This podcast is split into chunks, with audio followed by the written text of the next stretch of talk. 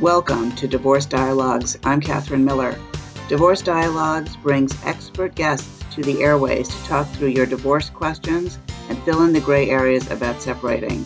From thinking about divorce, to how to behave during divorce, to what to do after, this is Divorce Dialogues.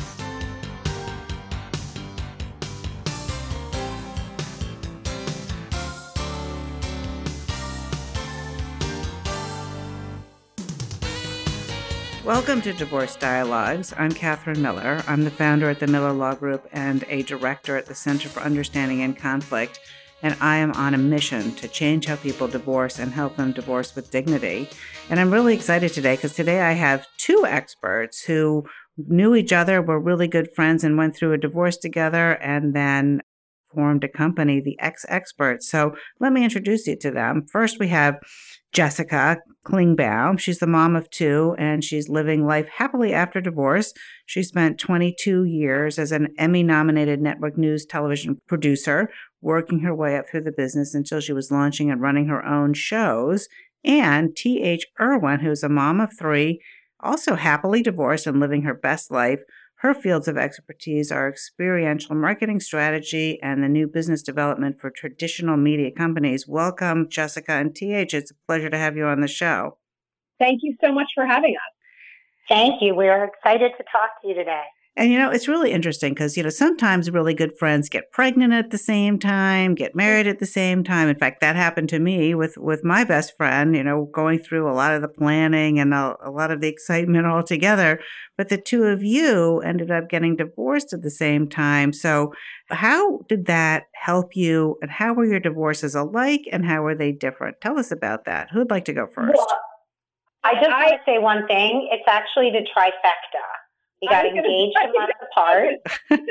We got married a month apart. We had our boys a week apart. And then we separated a week apart.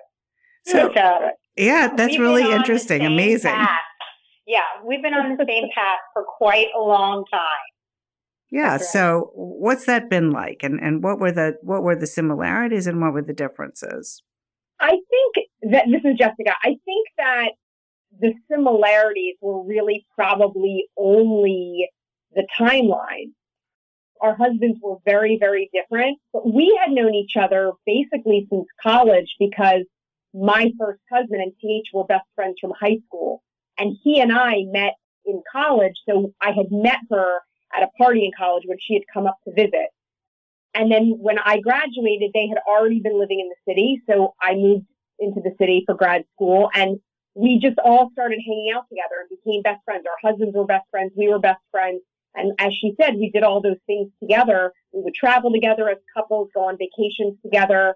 But I feel like, and we have somewhat similar personalities, but in terms of our marriages, they were very, very different because we were married to totally different people. But I don't think that we even realized that at the time because we were super young when we got married. I was 23, TH was 25. And we just didn't, I think, talk about, you know, kind of like the things that were going wrong. I don't know how to explain it other than, I think for Paige, and she can tell you herself, I think that she was trying to figure it all out.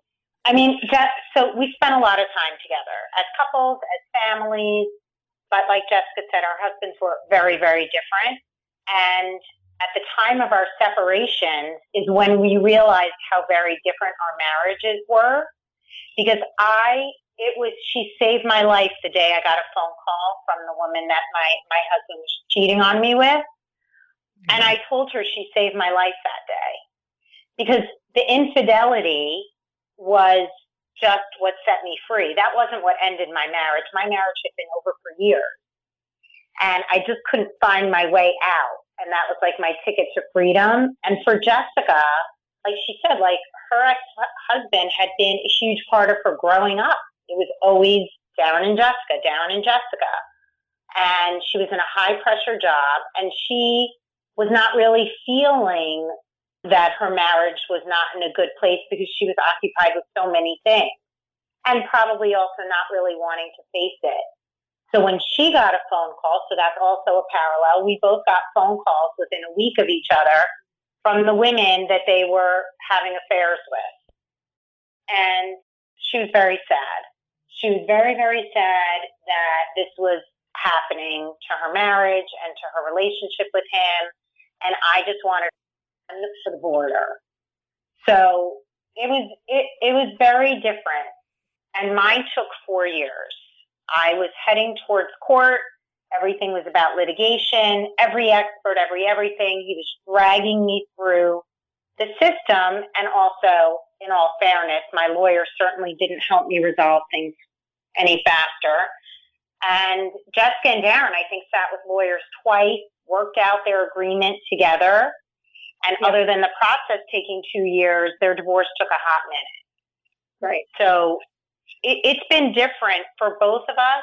But what we have learned is, and I'm sure you know with all of your experience helping so many people, the business of divorce is a small part of the whole experience. The emotional turmoil and questioning and uncertainty and being overwhelmed and not knowing, that can keep people in a bad place for many, many years afterwards. Yeah. So we had each other. And that's really how we got to where we are today with Ex-Experts. But if I could just say, you had each other once you realized you had each other. But before then, both of you were in your marriages going through the motions. And for you, T.H., it sounds like pretty unhappily, but not knowing yeah. what else to do. And for yeah. so, I just want to say that for so many people who call my office, they have this question: is my marriage really bad enough to call it quits? And they're right. looking. Sometimes people say, I wish he would hit me. I wish he would, yeah. because then I would know. And so that's such a big question. I wonder if the two of you have an answer. How do you know if your marriage is bad enough to call it quits, if you haven't gotten that call yet? Well, that's such an interesting question, because now I've been divorced twice. And I remember with my first divorce, as like shocking and sad as it was for me, there was like a little bit of a sense of relief. Like clearly things hadn't been good for a while. There was like, some eggshells, feelings. And I kind of felt like, okay, well, this was sort of not to the extent that T.H. had felt it, but like, this was my way of getting out without being the bad guy. And I used to think to myself, like, I wonder how people who don't have infidelity or or abuse, like, how do they come to that decision? Exactly what you're saying people ask you. And in my second marriage, there was no infidelity. There was no abuse. It was simply a matter of, I felt inside, deep inside, that I was not happy. And I am a very optimistic, happy person all the time. And I felt like I was dying in unhappiness. I felt like I woke up every morning and I started having heart palpitations of like being so worried about, how today was going to be and like what was going to go wrong. What were we going to argue about? Like, it isn't tangible, but I think that the answer to people is, if you are inherently unhappy the overwhelming majority of the time, if you feel relief when you're not around them, when maybe they're traveling for business or when they're out or when you're out, when you guys are separate, when it's easier for you to be doing things and dealing with things when they're not around, that to me is a huge red flag. Yeah. For people who've been listening to the show for a while, I've heard me say before that I realized in my first marriage that the idea of growing old with my first husband filled me with dread. The idea that my parents would pass away, my children would leave home, and I'd be left alone. I thought, oh my God, that sounds like the loneliest thing in the world. Oh, like alone yeah, in my marriage. And to me, exactly, yeah, how I was feeling, and I knew that my kids were going to be leaving for school in a few years, and that exact thought is what was going through my mind. Like, oh my God, in a few years, the kids are going to be gone and it's going to be just me and him. And I don't think I can do that. And I had to get out. Yeah. So I want to remind people that I'm Katherine Miller and you're listening to Divorce Dialogues. We're here on WBOX 1460 AM every other Wednesday from 5 to 5:30, or perhaps you're listening to a podcast, and we're available as a podcast wherever you listen to podcasts. And I'm talking today with the Ex-Experts, Jessica Klingbaum and T.H. Irwin, about their co-divorce, getting divorced at the same time, and how they use that experience to form a business, the Ex-Experts. And Jessica and TH, I want to give you a chance to talk about what the Ex-Experts is and how it works. So when Jessica and I separated from our husbands, and you had said it before, like we almost didn't know we needed each other. And we certainly didn't know what was going on in our marriages because we weren't willing to face it ourselves. So to verbalize it makes it real. But when we separated it, when we had separated from them, we had each other. Again, divorce is very different. Separation experience, very different. Kids, life, all of it. But we would share stories about what my lawyer was telling me, advising me to plan ahead, think about college, think about weddings, think about buying a car, cell phone. My kids were 8, 6, and 4, and Jessica had two kids under 5. So we had babies at the time. So to plan that far ahead was not really, something you were thinking about right away. Absolutely. But even more importantly, honestly, money aside and all that other stuff, we made sure we had plans together. We saw each other on the weekends. We both belonged to this country club, and we would meet there on the weekends with our kids.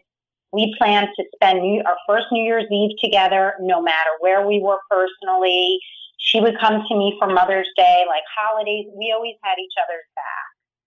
And as we were going through this, we were both like, God, we really need to create something for women, because if we didn't have each other, this would be horrible for us. Like, we would be so alone and lost. But we really did have one another to support. And it had to get benched for a year because, like I said, my divorce took 4 years, and I just couldn't have it be my 24/7.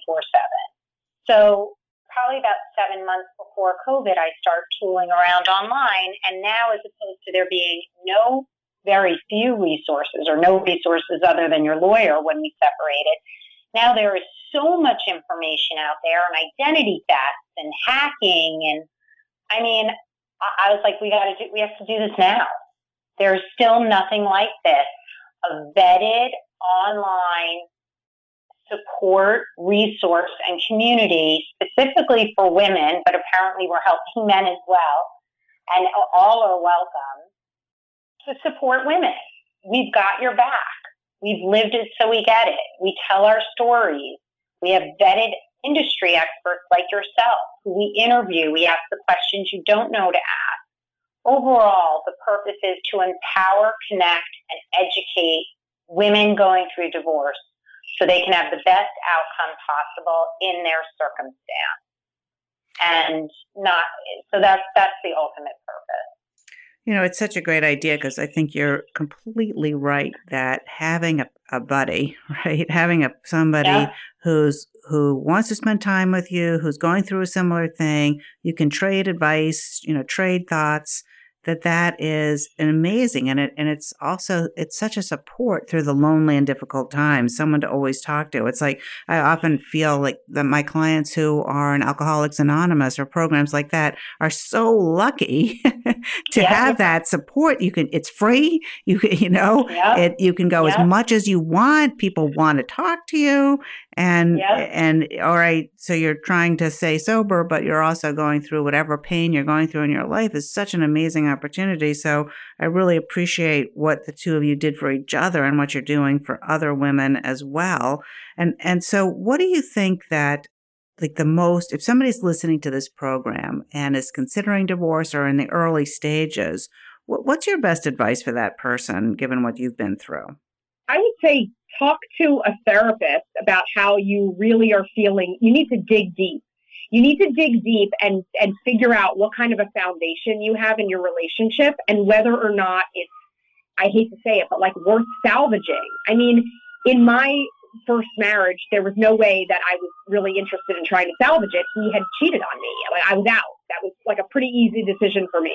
With my second marriage, we did go to therapy for almost a year. And at the end of the day, we had only been married for a few years. So at the end of the day, in my heart of hearts, I really felt like we didn't have children together. We didn't have the foundation together that, to me, warranted more of an effort than what I had already put in. I had put in a significant effort in a short-lived marriage, and I kind of felt like there really wasn't any hope left for what I was, wanting that marriage to be. So I really feel like the first step should be that someone really needs to come to terms with themselves, how they're feeling.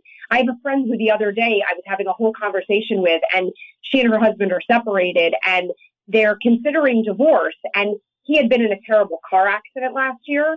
And then the day after I spoke to her, there was like a little bit of a scare the next morning. He had overslept. And so it's fine, but he had overslept, and she had all of these horrible thoughts and was like on her knees crying about the idea that something could have happened to him. And she had this total epiphany that in actuality, she really wants to make it work, and she'll do anything for them to stay together. And they're both now very committed to the idea of staying together. Not everyone's going to have that type of a clear aha moment, but just because things aren't going well doesn't necessarily mean that your first step should be like one foot out the door. Yeah, I agree that in the first fight or even the first 10 fights does not a reason to decide on divorce. That's a completely different question than how much you're fighting. Right. I think it is. It's really interesting because a few years ago, I saw two women on the same day, similar story to yours. Each of them were somewhere with their kids, got a call on their phone from their husband's girlfriend or their husband's girlfriend's husband. And saying, informing them that their husband was having an affair. And those two divorces, both of them got divorced, were very, very different in tone and in length and in result. And clearly you have both a very similar story to that and to each other. And yet your divorces turned out to look really different. What do you think the difference was? And why did THU ended up 4 years heading towards litigation, and Jessica, you settling pretty much on your own with a little bit of guidance? What was the difference there? I think that the biggest factor, honestly, was our husbands and the personalities of our husbands and our independent relationships with our husbands. I mean, my husband was very remorseful when I found out about the affair, and he really wanted to go to therapy and try to make it work. And in my head, I was like, I don't know how you think this is possibly going to work when you've been having an affair. But we really still like each other. I mean, even today, 14 years out, I still have people in my life that are like, I do not understand how you guys have the relationship that you have. We still genuinely like each other. And while I think he made a huge mistake and was a total idiot, obviously, I feel like we had a really good run. We were together for 18 years in total. And even though the last 2 years were not great, I never felt like it negated all of the first 15, 16 years that really were great. And I had a vision in my head of what I wanted our relationship to always be, even if we were not going to be living together as a married couple, parenting our children. And so I made a very concerted effort, and I had a very willing partner in that regard. I think that he knows that it could have gone totally sideways with what my reaction could have been. And I think that he was grateful and appreciative of my perspective and was 100% willing to follow my lead with the kind of divorce that I thought was going to be best for us to be able to maintain a close friendship. And TH? What are your thoughts? It's definitely who your partner is and what kind of relationship you have. Mine was absent for 4 years. So it was easy for me to coast because I didn't have to walk on eggshells because he was literally never home. So it was like Groundhog Day for me every day. Get up, make sure the kids are where they need to be, get to work, have them come home. Everybody's in bed. Everyone's safe. Go to sleep. Start again. I had built so much armor up so that whenever I did have to engage with him, the ironic thing is I used to think if I just don't hear it, he can't hurt me, except that hurts worse because the denial of it and the sucking it up and the lying to yourself is severely damaging. So he was not remorseful. He actually, the very first thing he said to me was, "Who told her that I was still married?" Wow. That's the difference right there. And then it turned around and he was trying to explain to me that it's actually my fault If I had just done X, Y, and Z, it never would have gotten to here, to this point. He was leading another life in California for 4 years. So I don't know. There's a lot that goes with that for somebody who's able to manage that. I want to go back to your question before about how you know, and I can only speak for myself, but maybe it'll resonate with other people. Despite the fact that I was denying everything, I was like sick to my stomach. And like I was saying just now, I was robotic and I had withdrawn from friends and I was lying to myself and I was lying to my family. I don't recognize that person, and I was starting to not recognize me at the time, but looking back, I don't know what the hell was going on. So going through my divorce, for whatever reason, he wouldn't let me go. And he was with this other woman. She was already living in our town and coming to visiting day camp and everything. But he wouldn't let me go, and I wanted to be out. And you know that if you have one party that's pulling you through the process towards litigation, there's nothing the other person can do. You are, again, like held hostage and kind of trapped. There was nothing else I could do. 3 judges, multiple mediations. I knew every, officer and deputy in the courthouse. It was horrible, but it was out of my control. And I also had 3 little children who were not having the family that they thought that they had, even though I was excited to be out. So, to know if you're out, you have to trust your gut. You have to get support. Listen to the voice in your head that's super quiet. It should be really loud. It's only quiet because you're keeping it quiet. And our divorces were so different because Darren and my ex are completely different in terms of taking responsibility, being compassionate, respect, communication, all those super important things that we all need to keep an eye on. Yeah. I want to make sure before we're out of time that people know that they're listening to Divorce Dialogues. I'm Katherine Miller. How can people find the Ex-Experts if they're interested in learning more about you guys? Our website is xexperts.com, all spelled out, EXEXPERTS.com. Our podcast is called Divorce, etc. It's on every podcast platform. And we're also at Ex-Experts on social media, TikTok and Instagram and Facebook. And it really is a one-stop platform at our website, but people can definitely go to those other, social media accounts or just listen to the podcast to be able to hear all of our interviews and all of our own tips and information and resources. I think that's really great information from both of you. But I do want to respond to this idea about remorse, affairs and remorse. In my experience, and I'm kind of giving you like a look under the hood, or the listener, the look under the hood, is that oftentimes people who have affairs, and traditionally men, although women definitely also have affairs, but when men feel very remorseful, often at the beginning, maybe TH, that wasn't your experience, but that remorse turns to rage at some point. And it can be a mistake to think that the person who had an affair is going to feel remorseful forever, even if they initially do. And oftentimes my experience, and I'm curious what your thoughts are, is that when that remorse turns to rage, there's a lot of blame that happens of the cheated on spouse, not the cheating spouse. And I'm wondering if that resonates for the two of you or if you see it differently. I will say there's definitely, it's amazing when I look back at like the roller coaster of it all. But when he realized that there was not a chance that I was going to live with him again, it was like a divorce honeymoon. You want to move into this new house? You want me to put in speakers and new TVs? Let's celebrate your birthday that I was a total jerk about 7 days ago. Like all of a sudden, he's like super husband. And really, I had to call him out. And we had like a screaming battle for him to realize, like really get it in his head. It's not my fault. I know it's not my fault. And we're done. We're done. It's not my fault for the affair, but that's it. So it was actually very interesting. And I was like, great, I'll take speakers. I'll take a beautiful new house for me and the kids.